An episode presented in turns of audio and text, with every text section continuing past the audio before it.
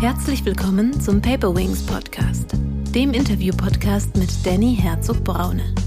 Danny hilft Führungskräften wirksamer zu führen, als Führungskräftetrainer, Visualisierungsexperte und Sparingspartner. Wenn wir ehrlich sind, gehen wir halt doch oft von uns aus. Das heißt, wir gehen erstmal davon aus, dass Menschen stressige, auf stressige Situationen genauso reagieren wie wir selber. Und das macht diesen ersten Weg aus. Also akzeptieren dessen, was man eben nicht verändern kann und was in der Vergangenheit liegt, aber gleichzeitig eben Verantwortung für das zu übernehmen, was ich beeinflussen kann. Herzlich willkommen, liebe Zuhörerinnen und Zuhörer, zu einer neuen Paperwings Podcast Folge. Heute geht es um das Thema, wie kriege ich Organisationen resilient? Als Expertin habe ich die Autorin und Persolog Geschäftsführerin Deborah Karch eingeladen. Deborah Karch ist als Tochter von Persolog-Gründer Friedbert Guy praktisch mit dem Persönlichkeitsmodell aufgewachsen. Sie hat dadurch früh gelernt, wie man erfolgreich die eigenen Stärken nutzt und ausbaut. Seit über 15 Jahren hat sie Tausende von Menschen dabei begleitet, ihre Potenziale zu nutzen und so erfolgreicher zu werden. Zusammen mit Jasmin Neumann schrieb sie das Buch Vier Wege zu mehr Resilienz. Zum Buch. Das Leben gibt uns allen andere Karten. Wir werden in unterschiedliche Umstände hineingeboren. Wir wachsen unterschiedlich auf. Wir machen im Laufe unseres Lebens unterschiedliche Erfahrungen. Ob wir einen eher steinigen Weg gehen oder nicht, liegt oft nicht in unserem Einflussbereich. Was unserem Einfluss unterliegt, wie wir die Karten spielen, die uns das Leben gibt, wie wir Herausforderungen begegnen, wie wir mit Schwierigkeiten umgehen und ob wir uns von Rückschlägen aus der Bahn werfen lassen oder sie langfristig zu unseren Gunsten nutzen. In diesem Zusammenhang fand in den letzten Jahren ein Begriff den Weg in aller Munde, der Begriff der Resilienz. Resiliente Menschen haben eine hohe psychische Widerstandsfähigkeit. Sie sind belastbar und flexibel. Sie schaffen es, Krisen nicht nur zu überstehen, sondern gestärkt aus ihnen hervorzugehen. Damit wird Resilienz zu einer Kompetenz, die nicht nur die berufliche, sondern auch die private Zufriedenheit nachhaltig prägt. Ich freue mich sehr, dass die Autorin heute hier ist. Herzlich willkommen, liebe Deborah. Hallo Danny, schön hier zu sein. Schön, dich hier zu haben. Ich habe schon ein, zwei Worte für dich gefunden, aber wärst du so lieb und stellst dich mit eigenen Worten vor und sagst uns, wie du der Mensch wurdest, der du heute bist? Ja, das ist gar nicht so einfach, die Frage zu beantworten, finde ich, weil letztendlich, wie ist man geworden zu dem, was man heute ist? Ich glaube, durch die ganzen Erfahrungen, Erlebnisse und Dinge, die man so durchgemacht hat, in Höhen und Tiefen, ähm, in, im ganzen Leben. Das ist ja eigentlich das, wie man zu dem wird, der man heute ist. Aber ich glaube, was in meinem Leben sehr prägend ist, ist, dass ich mich halt, du hast es vorhin auch gesagt in den einleitenden Worten, eben sehr früh mit dem Thema Persönlichkeitsentwicklung beschäftigt habe. Das heißt, ich kenne das Leben eigentlich gar nicht anders, als dass man sich überlegt, was kann ich gut, wo habe ich vielleicht Potenziale, wo habe ich Schwierigkeiten und wie kann ich meine Stärken tatsächlich nutzen. Und das hat mich schon sehr, sehr stark in meinem Leben geprägt, muss ich ganz ehrlich sagen. Das hat natürlich damit zu tun, dass mein Vater äh, in den 90er Jahren, also in einem sehr frühen Stadium, ein, äh, ein Unternehmen für Persönlichkeitsentwicklung gegründet hat und ich da als Teenager eben voll mit dabei war, dass ich die Sachen mitbekommen habe, teilweise Testkaninchen war. Und wenn ich jetzt mein ganzes Leben anschaue, muss ich schon sagen, das ist etwas, was mich durchweg und komplett die ganze Zeit auch geprägt hat. Und letztendlich ja auch mit dem zu tun hat, was ich heute tue. Mhm. Du hast jetzt hier auch nochmal gut die Möglichkeit, kurz äh, zu Persolog ein bisschen was zu erzählen, weil ich finde das ganz spannend. Wir haben ja viele Führungskräfte, Trainer und Coaches, die diesen Podcast auch hören. Äh, wer oder was ist Persolog? Ja, Persolog ähm, ist ein Unternehmen, das Menschen dabei hilft, sich weiterzuentwickeln mit dem Ziel natürlich dann im zweiten Schritt Organisationen weiterzuentwickeln. Das heißt, wir arbeiten primär im Business-to-Business-Kontext und haben eben verschiedene Tools, mit denen man Weiterentwicklung unterstützen kann. Also zum Beispiel Persönlichkeitsentwicklung, aber auch Zeitmanagement, also klassisches Kompetenztraining oder auch persönliche Resilienz, organisationale Resilienz. Für all diese Themen haben wir Tools, die Menschen und Unternehmen bei der Weiterentwicklung unterstützen. Mhm. Mm, was motiviert dich persönlich und was treibt dich an? Mhm. Was mich tatsächlich antreibt, ich, fra ich frage mich, ob man das heute noch so sagen darf, aber ich liebe es, einfach Dinge zu erreichen. Also ich bin jetzt gar kein Mensch, der immer höher, schneller, weiter muss. Das weiß man auch, wenn man mein Buch äh, Vier Wege zu mehr Selbstführung gelesen hat. Ähm, aber ich habe einfach Spaß daran, wenn Dinge funktionieren. Es motiviert mich weiterzumachen, dran zu bleiben. Und für mich ist auch total wichtig, dass ich Freude an dem habe, was ich tue. Das heißt, für mich ist kein Geld der Welt irgendwie Motivator groß genug, als dass ich bestimmte Jobs mache, in denen ich keinen Sinn sehe, sondern das muss für mich einfach zusammenpassen. Also zum einen dieses ich äh, sehe Sinn und habe Freude in dem, was ich tue und zum anderen, ich kann damit aber auch was bewirken. Mhm. Wie bist du ähm, auf die Buchidee zu Vier Wege zu mehr Selbstführung gekommen und was hat dich dazu bewegt? Mhm. Also Selbstführung ist ein Thema, was wir bei Persolog schon, ich glaube, seit, ähm, ich äh, nagel mich jetzt nicht fest, aber 2005 oder 2006 insgesamt haben. Und jetzt gibt es Themen bei uns, die sind wie in jedem Unternehmen erfolgreicher und es gibt Themen, die sind nicht so erfolgreich. Mhm. Und ich bin bei 2014 als Leiterin des äh, Verkaufsbereichs bei Persolog eingestiegen und habe dann natürlich angefangen, mich so mit den Modellen zu beschäftigen. Und jetzt muss man wissen, Selbstführung war eins der Modelle, die nicht so erfolgreich waren. Mhm. Und da habe ich mir das natürlich angeschaut. Ähm, wir haben das in, Pro in Kooperation mit dem Professor Müller von der Universität Koblenz-Landau entwickelt. Das ist so de der Selbstführungspapst aus meiner Sicht in Deutschland. Mhm. Und ich habe mich da wirklich tief damit beschäftigt, weil ich einfach verstehen wollte, was macht dieses Thema aus und wie können wir es, muss ich ganz ehrlich sagen, im zweiten Schritt besser verkaufen. Mhm. Und das war für mich wirklich eine der lebensveränderndsten Zeiten, würde ich sagen, weil ich verstanden habe, als ich mich wirklich damit beschäftigt habe, viel mit Professor Müller auch darüber gesprochen habe, ähm, dass eben Selbstführung so die elementare Grundkompetenz ist, um Veränderungen im Leben zu erzielen. Und zwar egal, ob jetzt im Berufsleben oder Privatleben. Und ganz ehrlich, ich dachte dann halt, diese Message muss irgendwie mehr in die Welt hinaus, als wir das momentan bei Personolog machen und habe dann eben Gabal Verlag vorgeschlagen, hey, lass uns doch was zu diesem Thema machen was eben mehr Leute vielleicht lesen als jetzt nur unser Personalprofil. Weil Gabal Verlag hat natürlich nochmal eine andere Reichweite. Und so entstand die Idee zu diesem Buch. Ähm, der Herr Müller war sofort an Bord und wir haben das Ganze dann relativ schnell tatsächlich auf den Weg gebracht. Mhm. Für wen ist denn dein Buch gedacht? wirklich für jeden, der im Leben irgendwas erreichen will, was er vielleicht momentan nicht schafft. Ähm, ja, du hast ein gutes Buch über Selbstführung geschrieben und du hast auch das Buch geschrieben, Vier Wege zu mehr Resilienz. Wie hängt deiner Meinung nach Resilienz und Selbstführung zusammen? Wenn ich mein Leben resilienter gestalten will oder selbst resilienter werden will, dann brauche ich als Grundlage dafür Selbstführungskompetenz, weil ich ja was in meinem Leben verändern möchte. Und immer dann, wenn ich in meinem Leben was verändern möchte, also Gewohnheiten verändern möchte, ähm, den Umgang meiner Emotionen verändern möchte, immer dann brauche ich Selbstführungskompetenz. Das heißt, damit ich es mir überhaupt gelingt, meine Resilienz zu steigern, brauche ich als Grundlage dafür die Selbstführung. Mhm. Ähm was bei euch ganz spannend ist in den Produkten oder in den unterschiedlichen Tests, ähm, sind die Brücken. Das heißt, ähm, das ich nehme mal an, das euer Hauptprodukt ist ja das Disk-Modell, ähm, also dieses Persönlichkeitsentwicklungsmodell. Bin ich da richtig? Ja, absolut. Ähm, und das, da bin ich ja noch tief am Einarbeiten. Also ich habe da zwei, drei Bücher von, von euch und auch die von Lothar Seiwert, Friedbert Gay. Ist Gay richtig gesprochen? Guy. Guy, siehst du? Aber äh, ist nicht schlimm. Ich, äh, das war ein Grund, warum ich froh war, den Namen loszuwerden. Aber jetzt auch Wobei für alle. Karsch jetzt nicht so viel besser ist, muss man ehrlich sagen. ja. äh, okay, dann haben wir Friedbert Guy, haben wir das auch ja. gleich korrigiert. Äh, das ist aber dann auch hilfreich. Ja, sind, sind ja großartige Bücher und was ich ganz interessant fand, ist in den Persönlichkeitsmodellen, dass ja auch die Stressreaktionsmuster anders sind. Das heißt, wenn ich einen bestimmten Persönlichkeitstypus habe, ich nehme mal jetzt mal extrovertiert und ähm, früher hieß es noch äh, aufgabenorientiert, jetzt heißt es ja, glaube ich, ich nehme das Umfeld stressig wahr. Genau. Ähm, wie reagiert denn zum Beispiel äh, oder wie reagieren unterschiedliche Persönlichkeitstypen auf stressige Belastungen?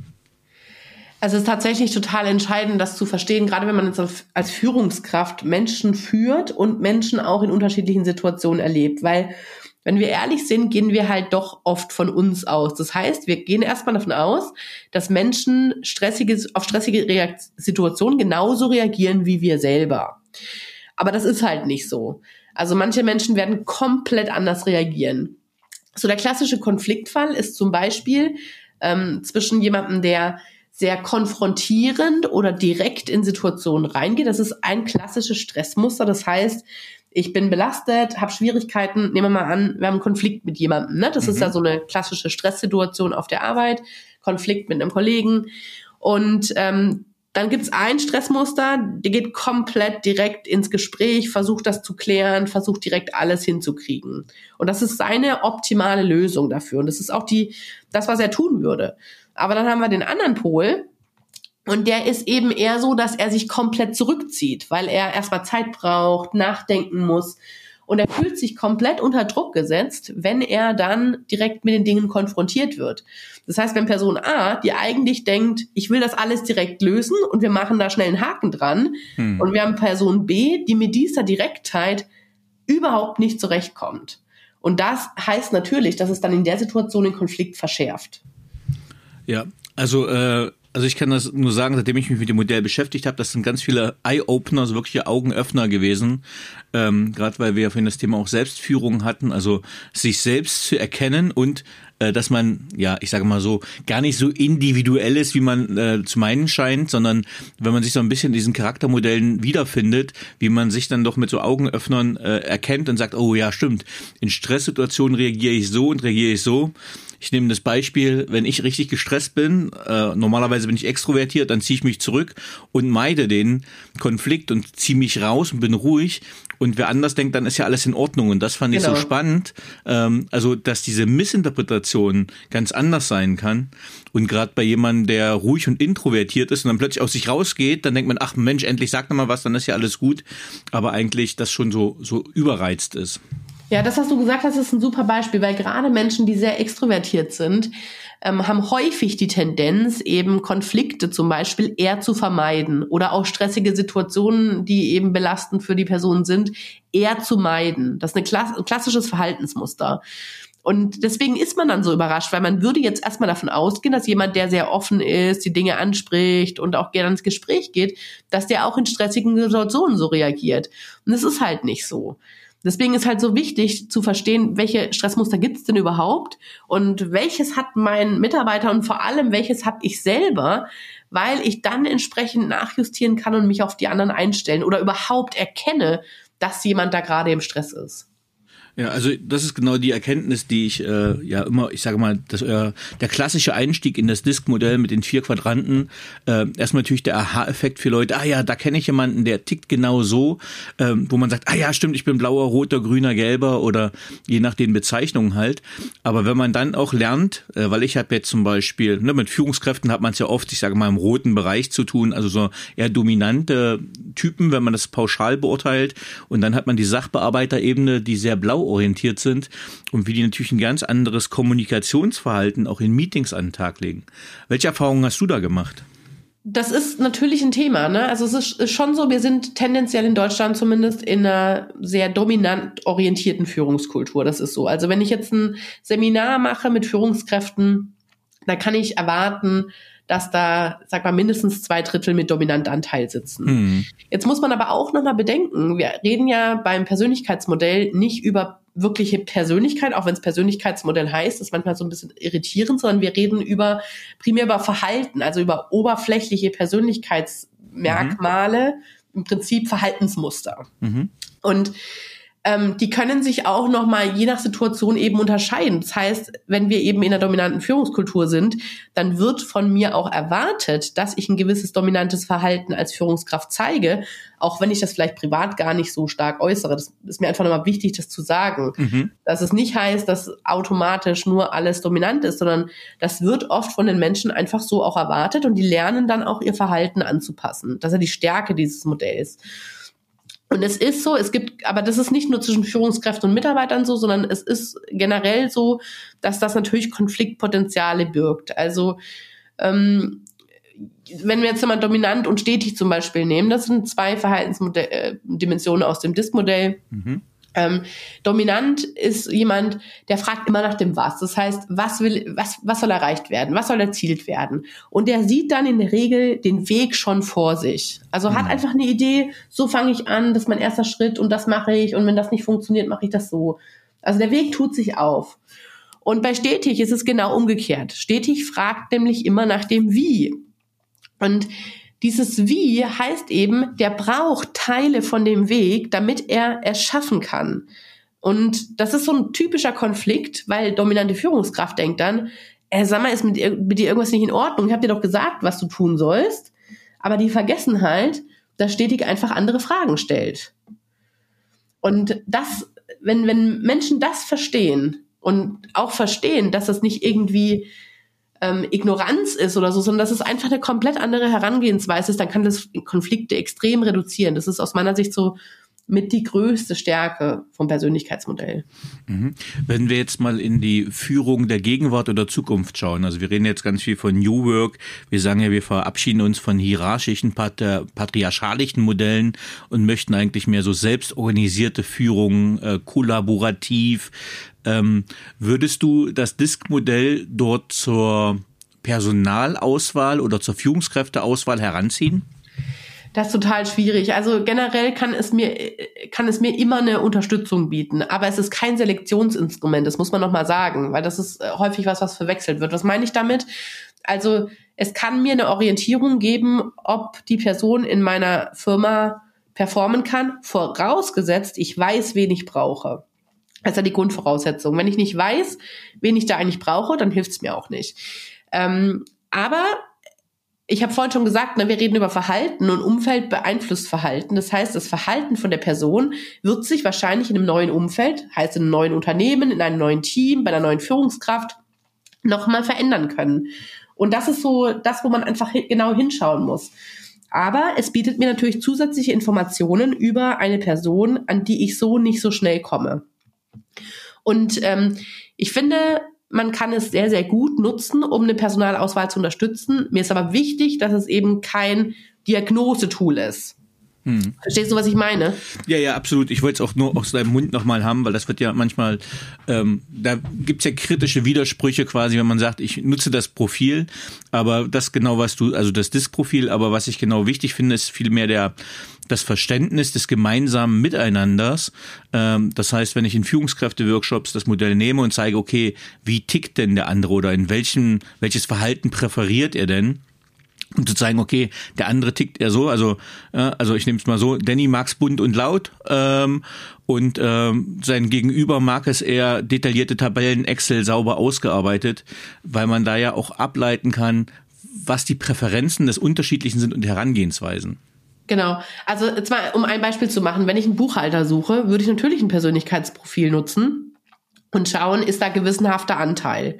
Der muss jetzt nicht zwangsläufig bei 100 liegen, überhaupt nicht wenn ich zum Beispiel sehe, also wenn ich zum Beispiel mein Persönlichkeitsprofil sehen würde, würde ich sehen, ich bin dafür nicht geeignet. Hm. Bin ich auch nicht. Ähm, ja, jetzt haben wir mal kurz das Disk-Modell angerissen. Also äh, ich kann auch jedem, dem, ähm, der hier zuhört, bei dem Podcast nur mal raten, äh, sich mit dem Thema zu beschäftigen. Also für mich war das wirklich ein Gamechanger, als ich mich dem Thema beschäftigt habe ähm, weil es nicht nur im beruflichen Alltag natürlich sehr viel Erkenntnis bringt, sondern auch im privaten, in der Partnerschaft, in der Erziehung mit Kindern ja, und im allgemeingesellschaftlichen. Aber ein Hauptthema, was ich mit dir heute besprechen möchte, ist das Thema Resilienz, wozu du ja auch das Buch Vier Wege zu mehr Resilienz herausgebracht hast. Ähm, und da würde ich gern von dir wissen, was verstehst du unter Resilienz und was ist für dich organisationale Resilienz? Ja, also äh, zunächst mal besprechen wir zunächst mal kurz Resilienz. Also ich bin 2015 in ein neues Haus gezogen. Und als wir dieses Haus gekauft haben, die Geschichte erzähle ich immer gerne, wenn Menschen mich fragen, was ist denn Resilienz? Hm. Als wir dieses Haus gekauft haben, ähm, sind wir in den Garten raus und dann stand da ein Riesenbaum. Also in meiner Welt 20 Meter, mein Mann sagt immer 10 Meter, aber egal ob es 10 oder 20 Meter, es ist ein Riesending. Und mein erster Gedanke, als ich diesen Baum gesehen habe, war so, ach du Schande, beim nächsten Sturm fällt der, also heftigen Sturm, fällt der komplett um und liegt auf deinem zukünftigen Haus. Also das Ding muss weg. Das war für mich an dem Tag klar.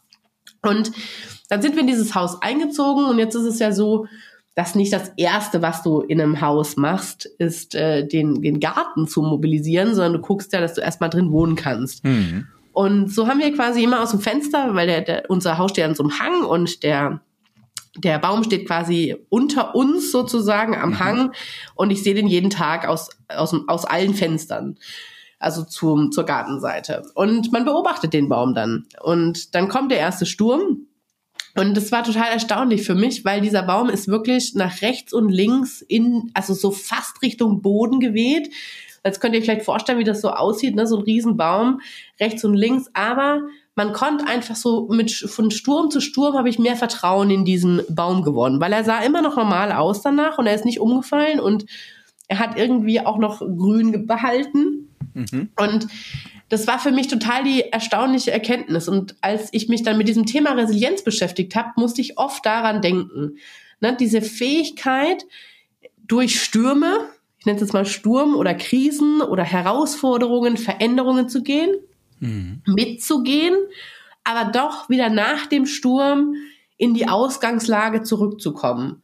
Und das bedeutet Resilienz. Das heißt nicht, dass du nicht mehr in Stürme reinkommst, nicht mehr in Krisen reinkommst, sondern es das heißt eben, dass du vielleicht auch nicht ganz unverändert, ne? vielleicht ein paar Blätter oder Zweige weniger, aber mehr oder weniger normal wieder in die Ausgangslage zurückkommst.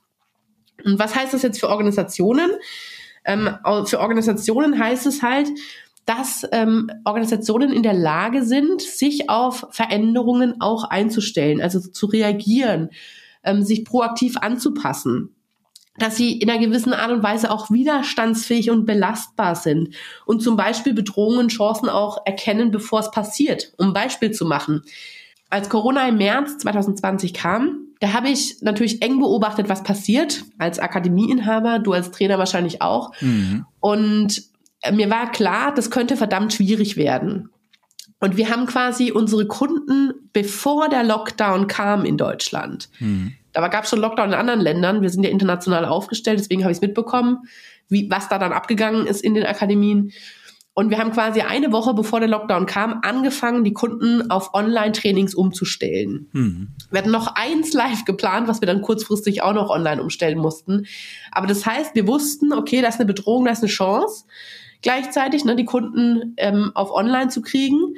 Aber es könnte ein bisschen Risiko sein und wir wissen nicht, ob es tatsächlich so schnell kommt. Aber es kam so und ich sage jetzt mal ganz platt, es hat uns damals den Arsch gerettet, dass wir das gemacht mhm. hatten. Mhm. Weil die Unternehmen sind ja in Panik ausgebrochen.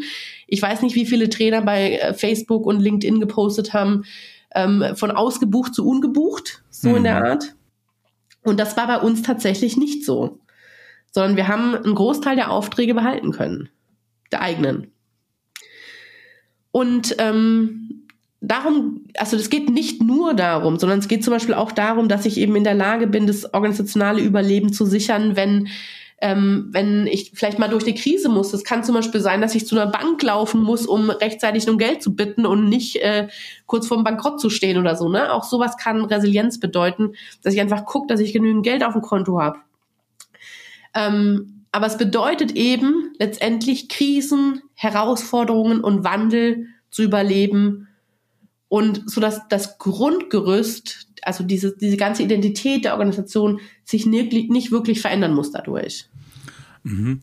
Ähm, für viele es klingt es ja zynisch, wenn man sagt, Krise ist eine Chance. Du hast es, ich sage mal, überlebt, du hast es geschafft, du hast äh, das gewandelt.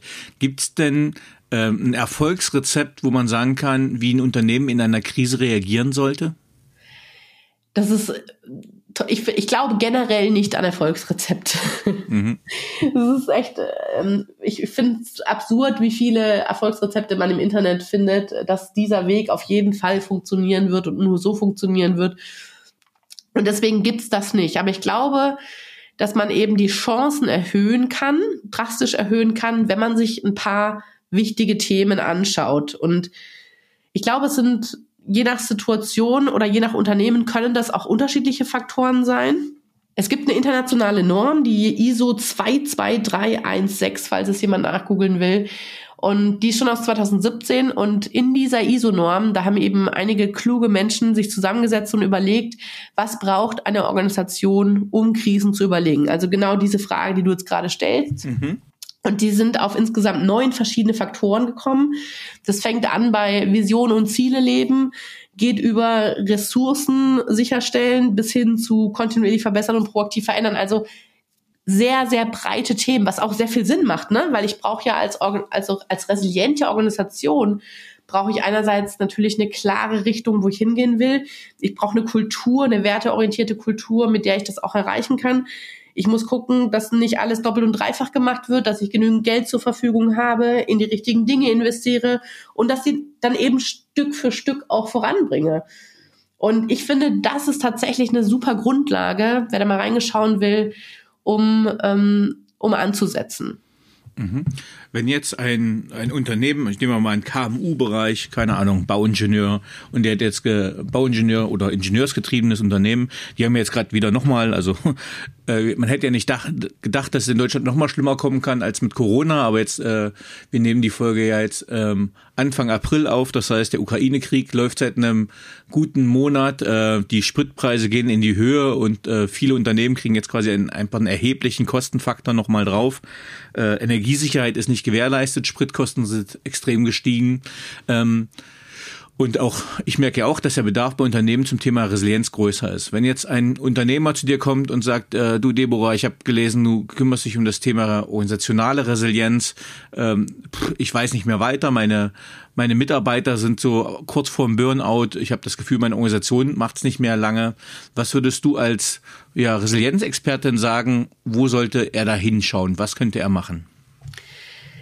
Also es gibt ja, das muss man nochmal betonen, es gibt ja drei Ebenen der Resilienz. Ne, wir haben die persönliche Resilienz, das heißt, dass wir Menschen dabei unterstützen, dass sie so aufgestellt sind, dass sie selber durch ihre eigenen Krisen und Veränderungsprozesse gut durchgehen. Das brauchen wir, weil wenn wir keine Menschen haben, die resilient sind in den Unternehmen, schaffen die den Wandel nicht. Mhm. Der zweite Punkt ist, und ganz wichtig auch, Teamresilienz. Also unsere Teams müssen so aufgestellt sein, dass zum Beispiel das Thema psychologische Sicherheit dabei, also das heißt, kann ich in einem Team meine Meinung wirklich äußern, ohne dass ich denke, irgendjemand ähm, wird mich danach dafür kaputt machen, ja? Mhm. Ähm, oder habe ich das Gefühl, dass ich eben entsprechend gewertschätzt werde mit der Art und Weise, wie ich auch bin? Und ähm, das ist auch wichtig, also Teamresilienz zu, zu ähm, fokussieren, weil einfach die Teams ja dafür entscheidend sind, was nachher in der Organisation passiert. Dann haben wir die organisationale Resilienz und das ist quasi das, was auf oberster Ebene sozusagen stark vorangetrieben und auch ähm, gepusht wird. Also die Frage, wie ist die Organisation als Ganzes aufgestellt? Mhm. Und ich würde zunächst quasi hinterfragen, auf welcher, auf, auf welcher Ebene sollten wir denn sprechen? Man kann natürlich durch alle drei durchgehen. Das macht auch tatsächlich sehr viel Sinn. Aber meistens ist der Druck bei einer oder zwei. Ne? Also zum Beispiel, du hast gerade gesagt, die Leute sind kurz vorm Burnout. Dann macht es natürlich sehr viel Sinn, mit persönlicher Resilienz reinzugehen. Oder sogar, muss man sagen, wenn die kurz vorm Burnout sind, würde ich schon fast eher mit Stresskompetenz reingehen. Mhm.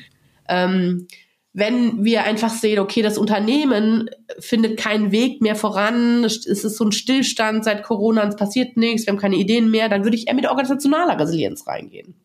Es kommt so ein bisschen drauf an. Und ich finde das auch immer entscheidend, dass wir, deswegen finde ich es so schwierig zu sagen, ich habe ein Pauschalrezept, das man über Leute drüber stülpt, weil immer die Frage ist, wo stehen wir gerade? Und ich glaube, dass es mit am wichtigsten ist, um, um ein gutes Ergebnis zu erzielen, genau zu analysieren, in welcher Lage sind wir gerade, wie ist die Situation gerade. Und nur dann kann man auch ein Zukunftsbild aufbauen und sagen, okay, was wollen wir denn wirklich anders haben und dann den Weg aufzuzeichnen, wie kommen wir jetzt dahin. Mhm. Ähm, du hast gerade das Beispiel auch gesagt, äh, Zukunftsvision, Zukunftsbild. Wie etabliere ich denn eine klare Vision für mein Unternehmen?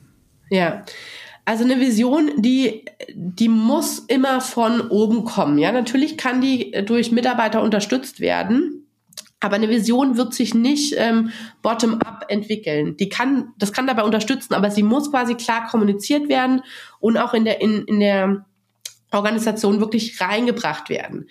Ähm, warum ist eine Vision überhaupt wichtig, kann man jetzt fragen. Also warum kann man es nicht einfach lassen? Das hat einfach damit zu tun, dass Wandel in Organisationen durch zweierlei Art grundlegend stattfinden kann.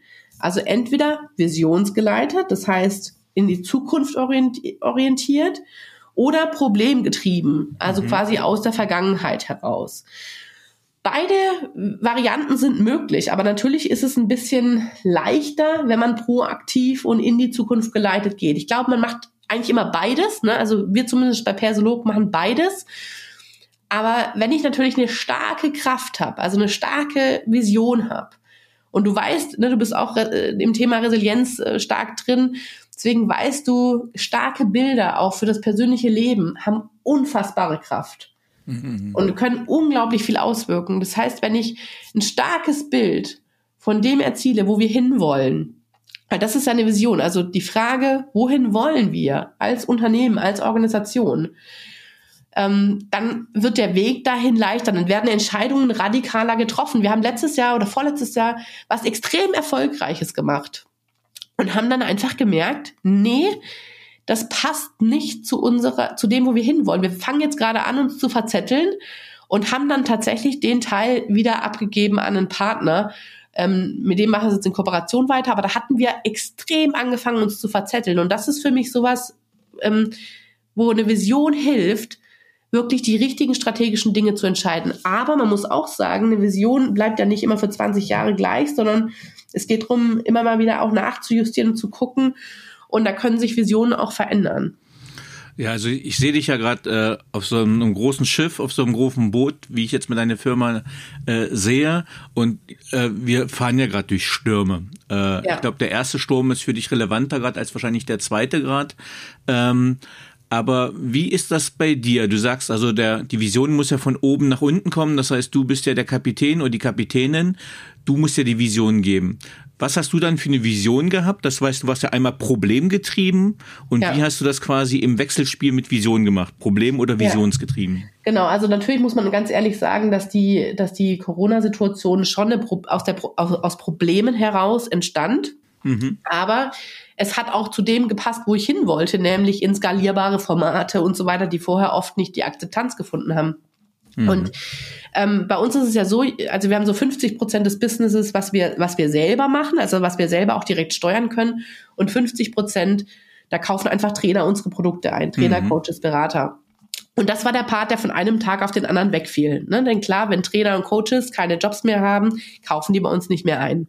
Mhm. Und ähm, ich war relativ schnell klar darüber, dass unser eigen, einziger Weg aus dieser Krise raus ist, dass wir Trainern und Coaches helfen müssen, diese Krise zu überleben. Denn wenn die es überleben, überleben wir es auch. Hm. Und das war die Vision, die ich für diese Krise hochgehalten habe. Also immer wieder erzählt, immer wieder darauf fokussieren.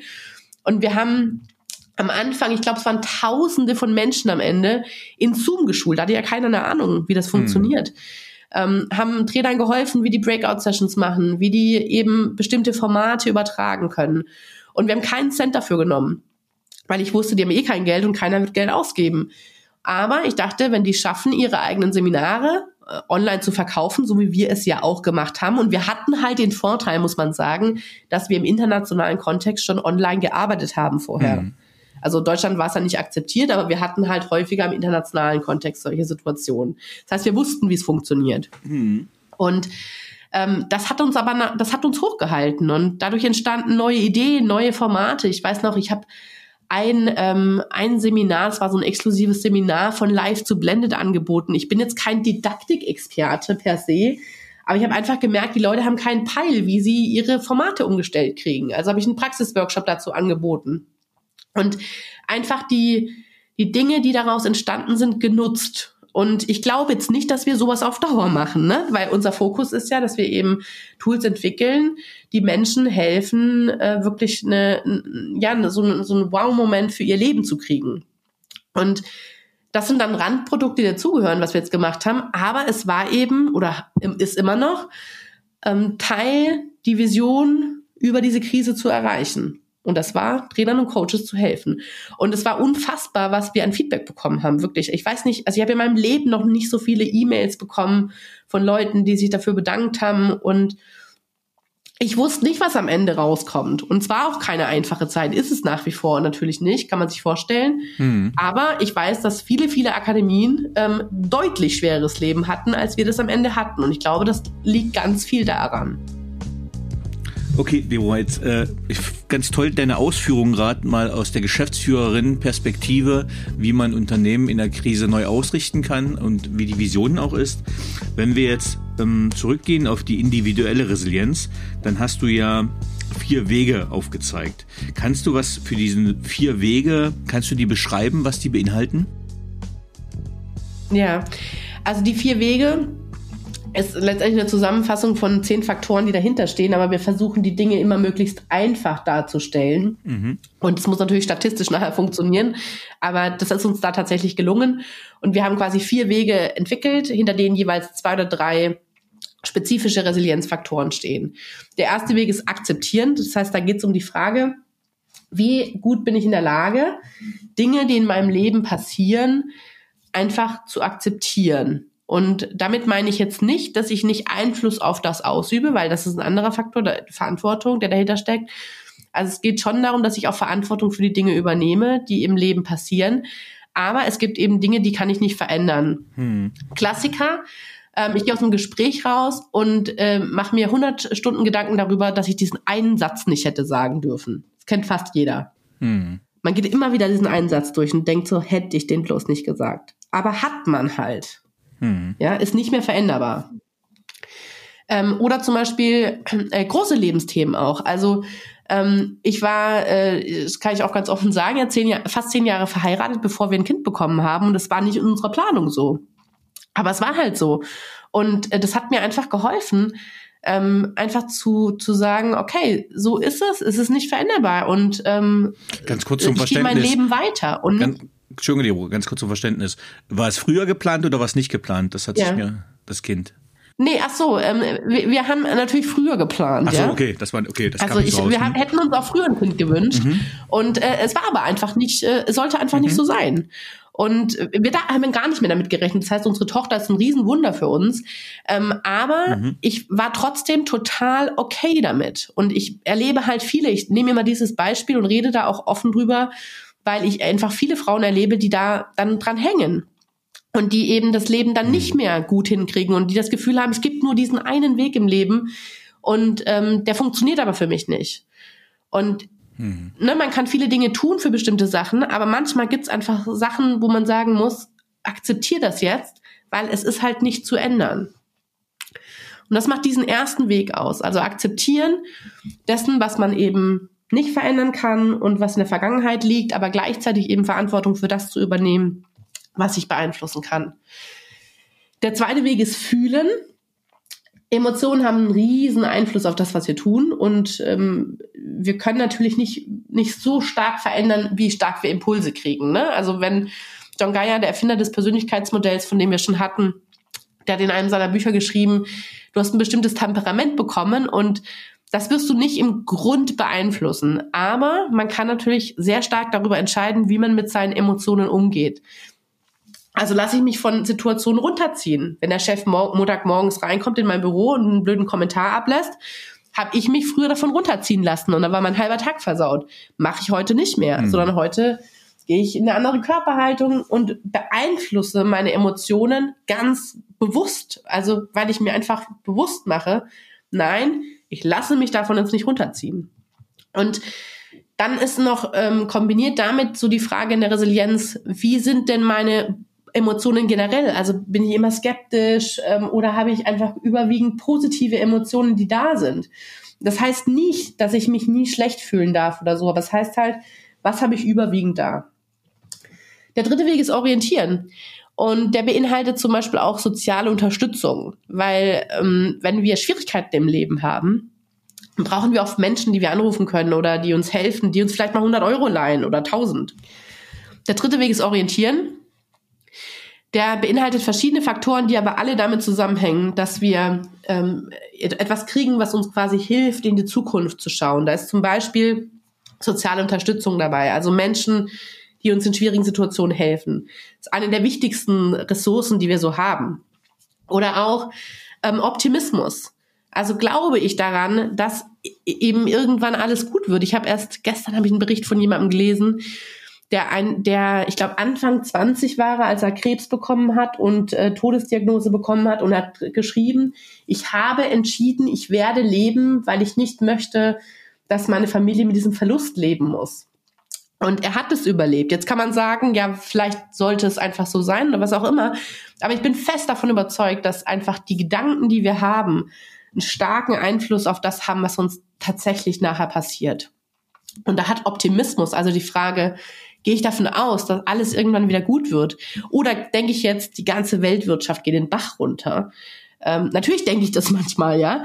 Aber ich versuche mich einfach darauf zu konzentrieren und zu denken, nee, es wird irgendwie, wird's alles wieder gut werden. Weil das ist das Mindset, mit dem ich reingehen möchte. Und der, dritte, äh, der vierte Weg ist Verstehen. Da geht es einmal darum, mich selber zu verstehen. Es geht aber auch darum, die anderen zu verstehen. Auch da können wir super ans Persönlichkeitsmodell wieder andocken. Weil wenn ich eben verstehen kann, wie andere Menschen reagieren und warum sie sich vielleicht auch angegriffen fühlen, dann wird's viel leichter im Umgang miteinander. Und wenn ich mich selber verstehe und zum Beispiel auch verstehe, warum ich immer wieder in gleiche Situationen, Verhaltensmuster reinlaufe, auch dann wird's leichter für mich. Und hier kommt übrigens Selbstführung wieder ins Spiel, weil da lerne ich ja genau diese Verhaltensmuster zu durchbrechen. Und das sind so grob vorgestellt, da könnte man jetzt fünf Stunden drüber reden, die vier Wege.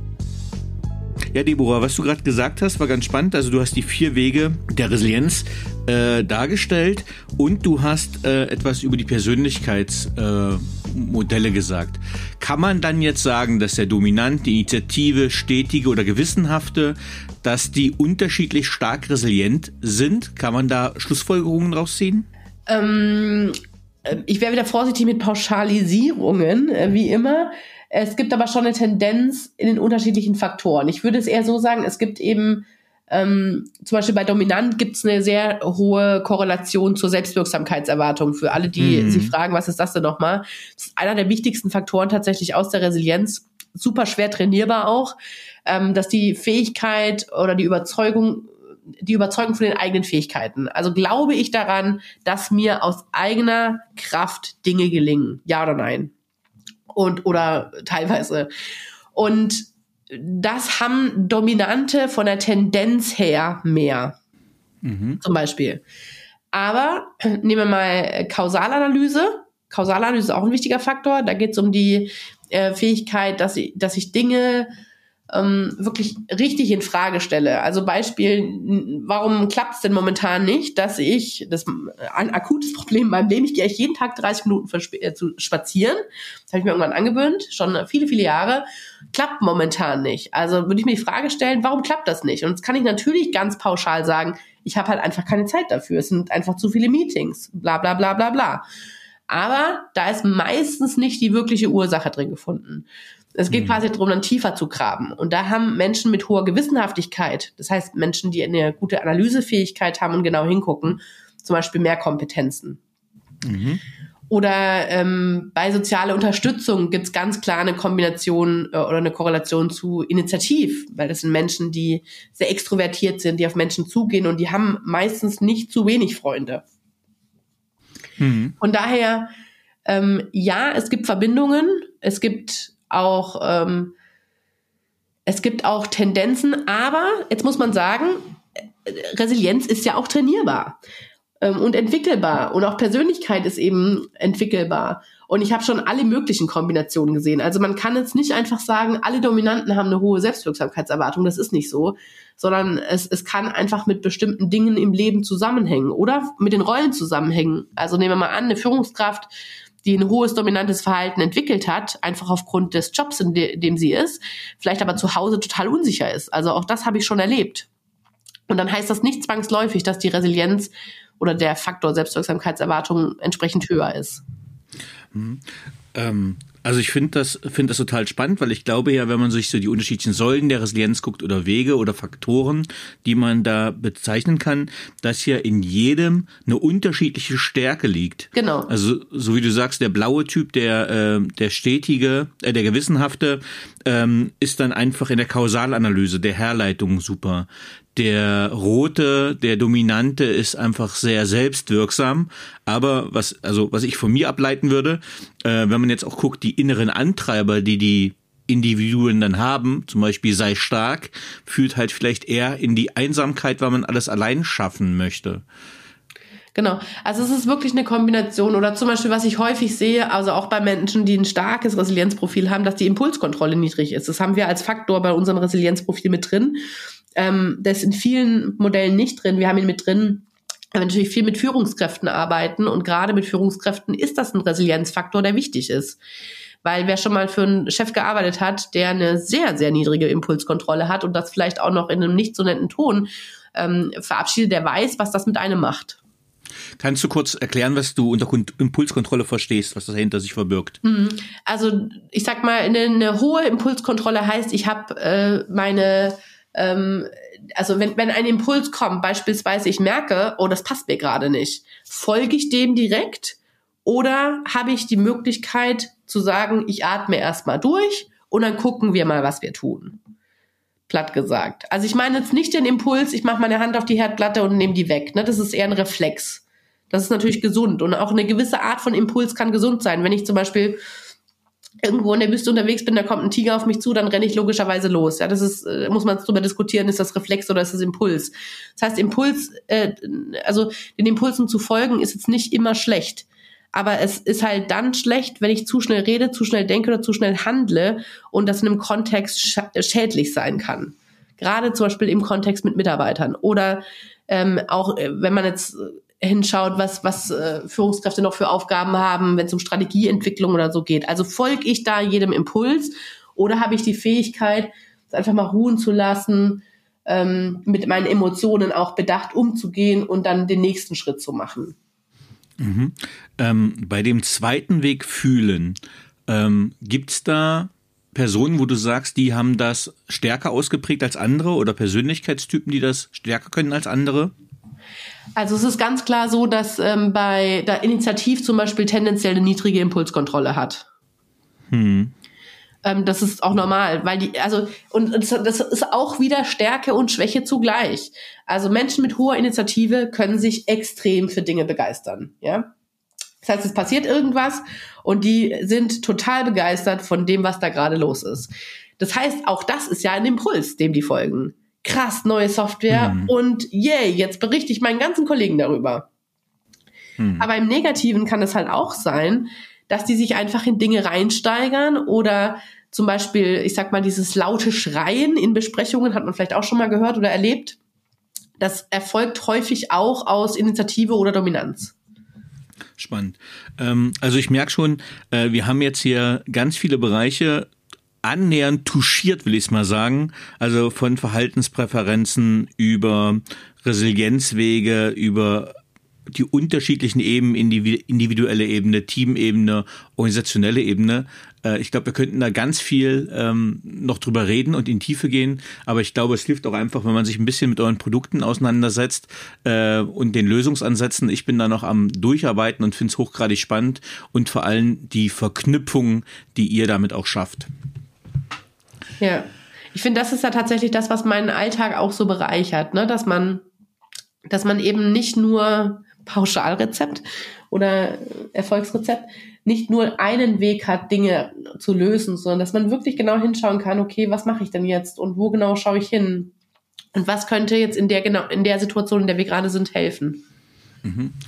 Jetzt äh, wirke, würge ich dir trotzdem noch eine Pauschalantwort ab. Ja. Ähm, und zwar, ähm, was braucht Führung deiner Meinung nach heute wirklich? Ich glaube, es sind, sagen wir mal, zwei bis drei Komponenten, die wahrscheinlich alle anderen schlagen. Und äh, das ist jetzt vielleicht ein bisschen pauschal, das ist jetzt auch nicht äh, aus dem, was ich nur aus Studien kenne, sondern einfach aus, aufgrund dessen, was ich erlebe was ich in Unternehmen sehe, was ich auch an, klar, Studien, die ich kenne, mit einfließen lasse. Und der erste Faktor ist, ähm, dass Menschen nicht Führungskraft werden, weil sie Machtstreben haben, sondern weil sie das ehrliche Bedürfnis haben, Menschen groß zu machen. Mir hat vor ein paar Jahren mal jemand die Frage gestellt, äh, Deborah, wenn du jetzt in, in Menschen investierst und du machst die groß und, äh, und dann gehen die in ein anderes Unternehmen, wie fühlst du dich dabei? Und ich habe damals mich wirklich reflektiert und geantwortet, gut, weil ich habe ja trotzdem dazu beigetragen, dass sie einen bestimmten Job machen können. Und das sehe ich auch jetzt. Ne? Ich habe ja eine, ich habe schon seit vielen, vielen Jahren Menschen ge geführt oder begleitet und ähm, wenn ich jetzt sehe, da ist einer, der rockt als Geschäftsführer äh, ein Unternehmen. Das macht mich richtig stolz. Ja, der ist jetzt heute nicht mehr bei mir, aber der hat äh, vier, fünf Jahre einen verdammt guten Job gemacht. Und ich weiß auch, dass nicht alle Menschen, die heute bei Persologe arbeiten und die einen Bombenjob machen, in zehn Jahren noch da sein werden. Und es wäre doch auch eine falsche Erwartungshaltung, weil ich würde die doch auch begrenzen. Also wenn ich zum Beispiel meine Chefin die Erwartungshaltung gehabt hätte, dass ich zehn Jahre in dem Job bleibe, oder 15 oder 20, dann wäre ich doch niemals da angekommen, wo ich heute bin. Und ich glaube, es ist schon, also verstehe mich nicht falsch, ich finde es wichtig, dass wir Mitarbeiter halten wollen. Aber ich, ähm, aber nicht um jeden Preis, sondern es geht darum, Menschen bei ihrer Entwicklung zu unterstützen und das echte Bedürfnis zu haben, dass die über dich hinauswachsen. Weil sonst hast du auch immer dieses Problem, dass das Team oder die Organisation, je nachdem, für was du verantwortlich bist, an dir ähm, hängt. Also das heißt, ich muss doch dafür sorgen, dass Menschen besser werden als ich in manchen Themenbereichen. Sonst wird es nie über mich hinauswachsen. Und ich glaube, das ist für mich vielleicht mit der wichtigste Faktor. Also dieses ehrliche Bedürfnis, Menschen aufbauen zu wollen und auch Vertrauen darin zu haben, dass sie Großes bewirken können.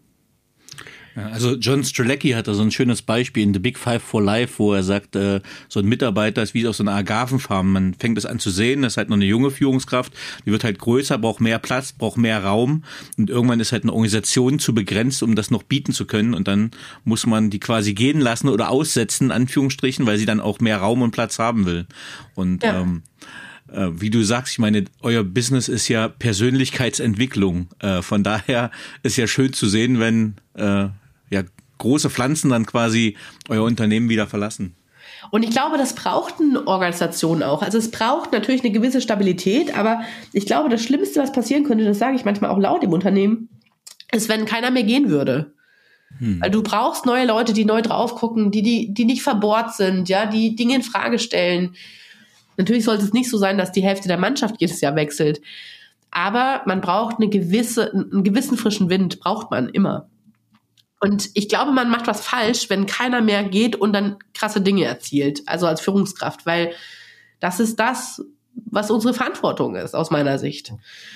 Und die Welt, und, und vielleicht, vielleicht war das vor 50 Jahren nicht so wichtig, weil die Komplexität nicht so groß war in den Unternehmen. Aber überleg mal, ich müsste heute alles checken, was da im Marketing abgeht. Ey, da, da, das, das schaffst du nicht. Ja. Geht einfach nicht. Und du kannst nicht sagen, wir machen das jetzt, äh, wir stellen jetzt einen Prozess auf und den arbeiten wir in fünf Workshops, sondern es muss ja jederzeit nachjustiert werden. Deswegen müssen die Leute an sich stärker sein. Ähm, das ist der erste Faktor, finde ich. Und äh, der zweite ist aber trotzdem auch so eine gewisse oder starke Klarheit mitzubringen. Ähm, also klar in Entscheidungen zu sein, mutig auch Dinge zu kommunizieren ähm, auch klar zu sein, was machen wir nicht mit. Ne? Also manchmal erlebe ich so eine Angst vor, oh shit, wir finden nicht mehr die richtigen Menschen, dann stellen wir irgendjemanden ein. Das ist zum Beispiel was, was ich wirklich gelernt habe, nicht zu tun. Also wir suchen momentan einen Softwareentwickler, den suchen wir schon seit, lass mich überlegen, einem Jahr. Mhm. Und wir werden den so lange suchen, bis wir den richtigen haben. Sondern wir stellen keinen ein, als den, lieber keinen als den falschen. Mhm. Und ich weiß schon, dass das leicht gesagt ist. Ich meine, ich weiß es aus eigener Hand, aber ich stehe wirklich dazu und ich glaube auch, dass das äh, stimmt. Und das meine ich mit Klarheit. Also das muss jetzt vielleicht nicht bei jedem dieses Thema sein, aber es kann, es können auch andere Dinge sein, aber nicht immer mit alle mitzugehen. Und das heißt nicht, dass ich nicht offen bin für Feedback oder dass ich nicht bereit bin, ähm, auf Dinge einzugehen, aber trotzdem so sich auch treu zu bleiben und klar, klar zu sein in dem, was man tun will oder auch lassen will. Ich glaube, das ist total wichtig. Jetzt kann man natürlich noch so Faktoren draufpacken, ne? Empathie, das habe ich tatsächlich vorgestern erst gelesen, ähm, wird jetzt überall als äh, wichtigster Faktor gehypt. Und ich glaube auch, dass es ein wichtiger Faktor ist, aber ich glaube nicht, dass es der entscheidende ist. Vielleicht ist es, ja, vielleicht ist es einer der entscheidenden, sicherlich sogar. Ähm, aber es ist nicht der entscheidende, glaube ich nicht. Für mich. Okay. Ne? Ja, super. Vielen Dank. Ähm, jetzt hätte ich noch ein paar persönliche Fragen. Ja, leg los. Auf welchen beruflichen Fehler oder Erfahrung hättest du gerne verzichtet?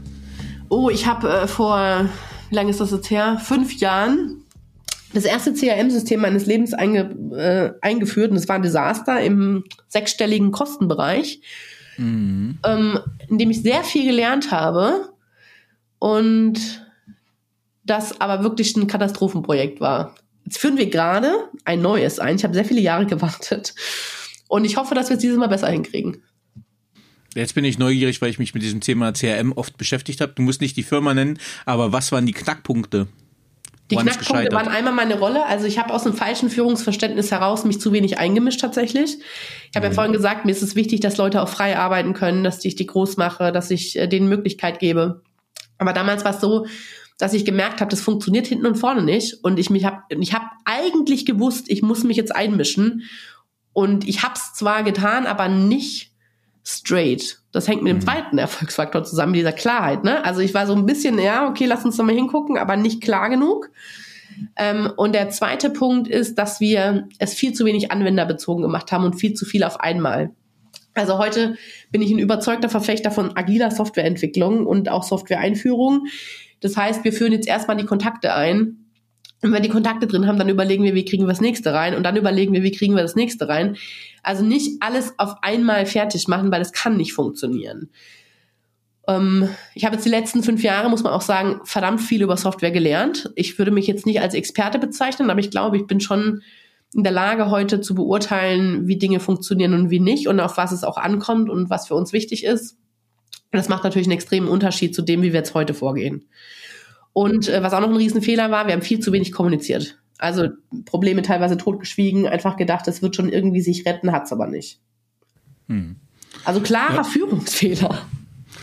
Ja, ja, ähm, aber ist es auch, ist, äh, CRM ist auch so ein hakliges Thema, so ein undankbares Thema, ne, weil äh, du kannst dich, irgendwann musst du wirklich in die kleinsten Prozesse reingehen äh, und dir das angucken und es sind wirklich Gretchenfragen, die dann ja. irgendwann entscheiden. So habe so hab ich es mal gelernt, als ich das Thema hatte und mein Professor für Wirtschaftsinformatik hat mir so schön gesagt, Software ist die eigentliche Hardware, weil das ist das, ja. was wirklich wehtut, also wo es halt, wo man Geld drin versanden kann, weil es ungeheuer komplex werden kann, ist und deswegen ist dieses agile, iterative Vorgehen, was du sagst hast, äh, ein spannender und guter Einsatz und vor allem kann es halt für die die Kampfmoral, nenne ich mal die Arbeitsmoral halt total frustrierend sein, weil es ja so nebenbei ja sowas immer ganz gerne läuft. Ne? Total.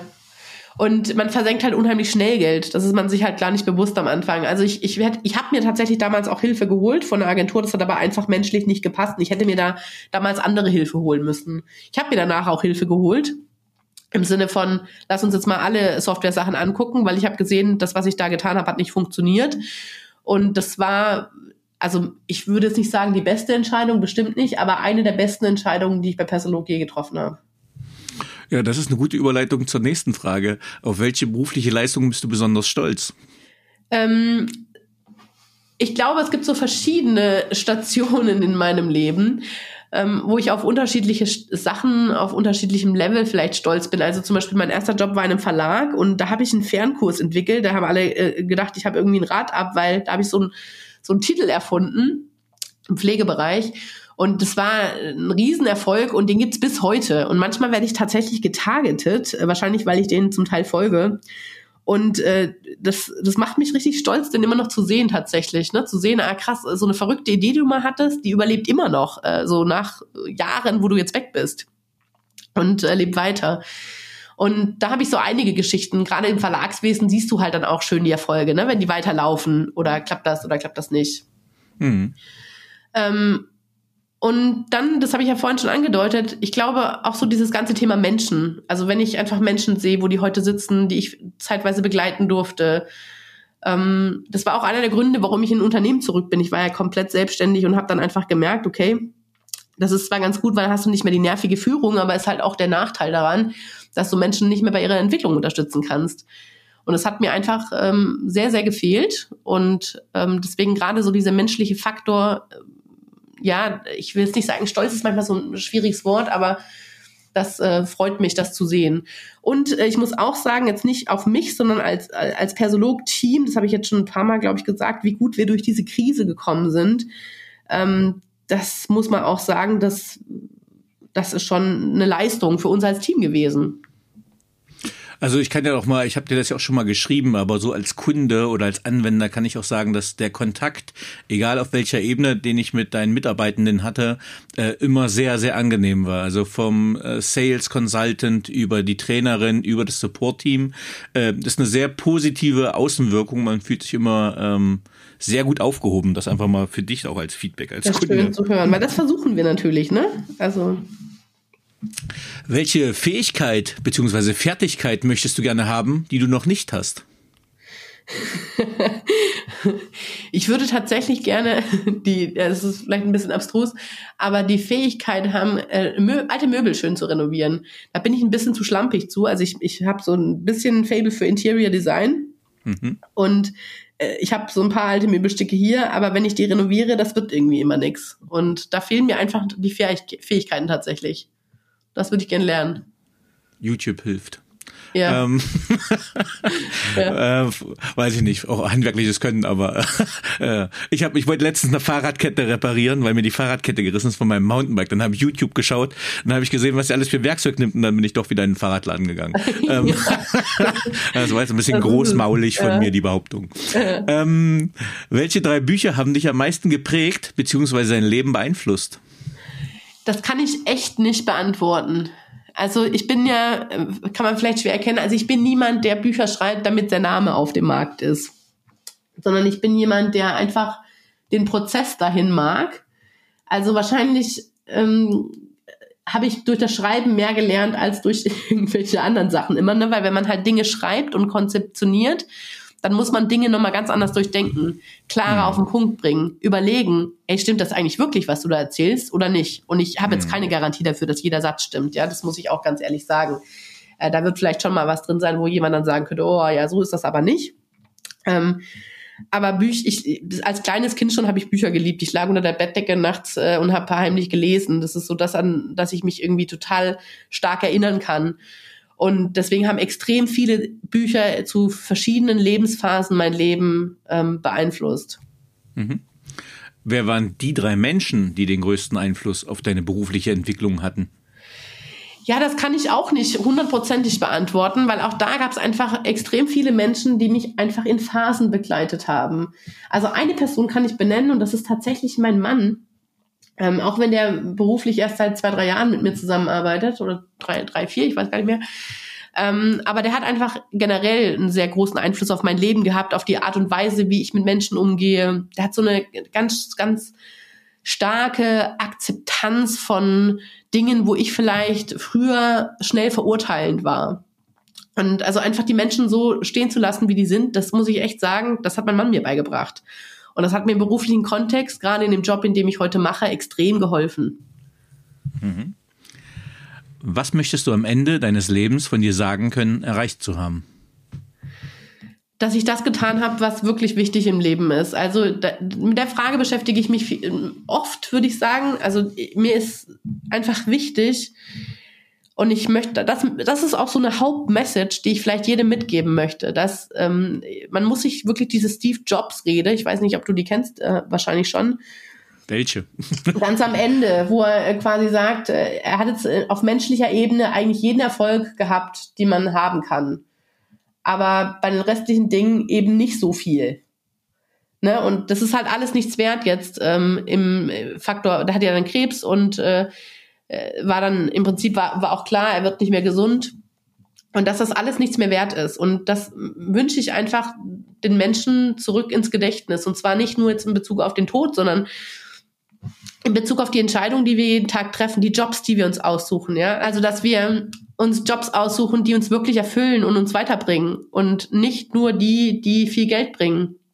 Oder dass wir uns Menschen aussuchen, die einfach einen Impact in unserem Leben haben und nicht die, die wir eigentlich gar nicht in unserem Leben haben wollen. Ähm, dass wir uns Zeit nehmen für die Familie. Weil letztendlich ist doch so, keiner wird am Ende irgendwie überlegen, oh, hätte ich nur noch mal fünf Überstunden gemacht, dann hätte ich vielleicht 3,50 Euro mehr verdient, sondern meistens sind es, ähm, wenn man Menschen auf dem Sterbebett fragt, was die bereuen, sind es verpasste Chancen, Beziehungen, die nicht gehalten haben oder so. Und ähm, deswegen ist mir das auch total wichtig, auf die Familie gut aufzupassen. Egal wie viel ich arbeite, Und ich passe dann eben das Pensum auch entsprechend an. Und das ist, also deswegen kann sein, dass ich niemals so erfolgreich wäre, wie es vielleicht sein könnte oder wie andere sagen, dass ich sein könnte. Aber es ist mir egal, weil ähm, das ist nicht das, auf das es im Leben ankommt, sondern dass man was tut, was einen erfüllt und dass man die Dinge priorisiert, die einem wichtig sind. Sehr schön. Hast du ein Lebensmotto? Und wenn ja, wie lautet es? Das wechselt regelmäßig. ähm, also ich habe einen Spruch über meinem Schreibtisch. Ich würde das nicht als Lebensmotto bezeichnen, aber es bezeichnet, glaube ich, sehr viel ähm, die Art und Weise, wie ich äh, berufliche Entscheidungen treffe und auch wie ich versuche, mich selber weiterzuentwickeln. Das heißt, uh, great things don't happen in a comfort zone. Also quasi, ich glaube, dass man einfach ähm, ja öfter mal einen Schritt aus der eigenen Komfortzone, aus der eigenen Gewohnheit rausgehen muss, wenn man wirklich Dinge erreichen will, die ähm, großartig sind. Und das meine ich auch in Bezug auf Beziehungen übrigens, ne? sich äh, zu öffnen, wo man denkt, das kann ich jetzt aber auf gar keinen Fall sagen. Ähm, auch das ist ja raus aus der Komfortzone. Ja, da könnten wir jetzt noch einen Spin-off-Podcast machen, dann legst du mir so einen Brocken hin. Das machen wir nicht, bin ich in meinem Abschlusssatz. Äh, also ich habe jetzt, glaube ich, 36 Themen aufgeschrieben, die wir hätten in einer extra Podcast-Serie aufmachen können. Aber äh, liebe Deborah, vielen, vielen lieben Dank, dass du uns mal als Geschäftsführerin, als geschäftsführende Gesellschafterin und als Persönlichkeitsentwicklerin mal so einen Einblick gegeben hast in Resilienz, in Persönlichkeitsentwicklung und auch in die Führung von Unternehmen. Vielen, vielen lieben Dank. Sehr gerne. Tschüss. Tschüss. So, liebe Zuhörerinnen und Zuhörer, ich hoffe, Ihnen hat dieser Podcast gefallen. Wenn er Ihnen gefallen hat, hinterlassen Sie gerne ein Abo, eine positive Bewertung und empfehlen Sie diesen Podcast weiter. Bleiben Sie gesund. Mit besten Grüßen, Ihr Danny Herzog Braune.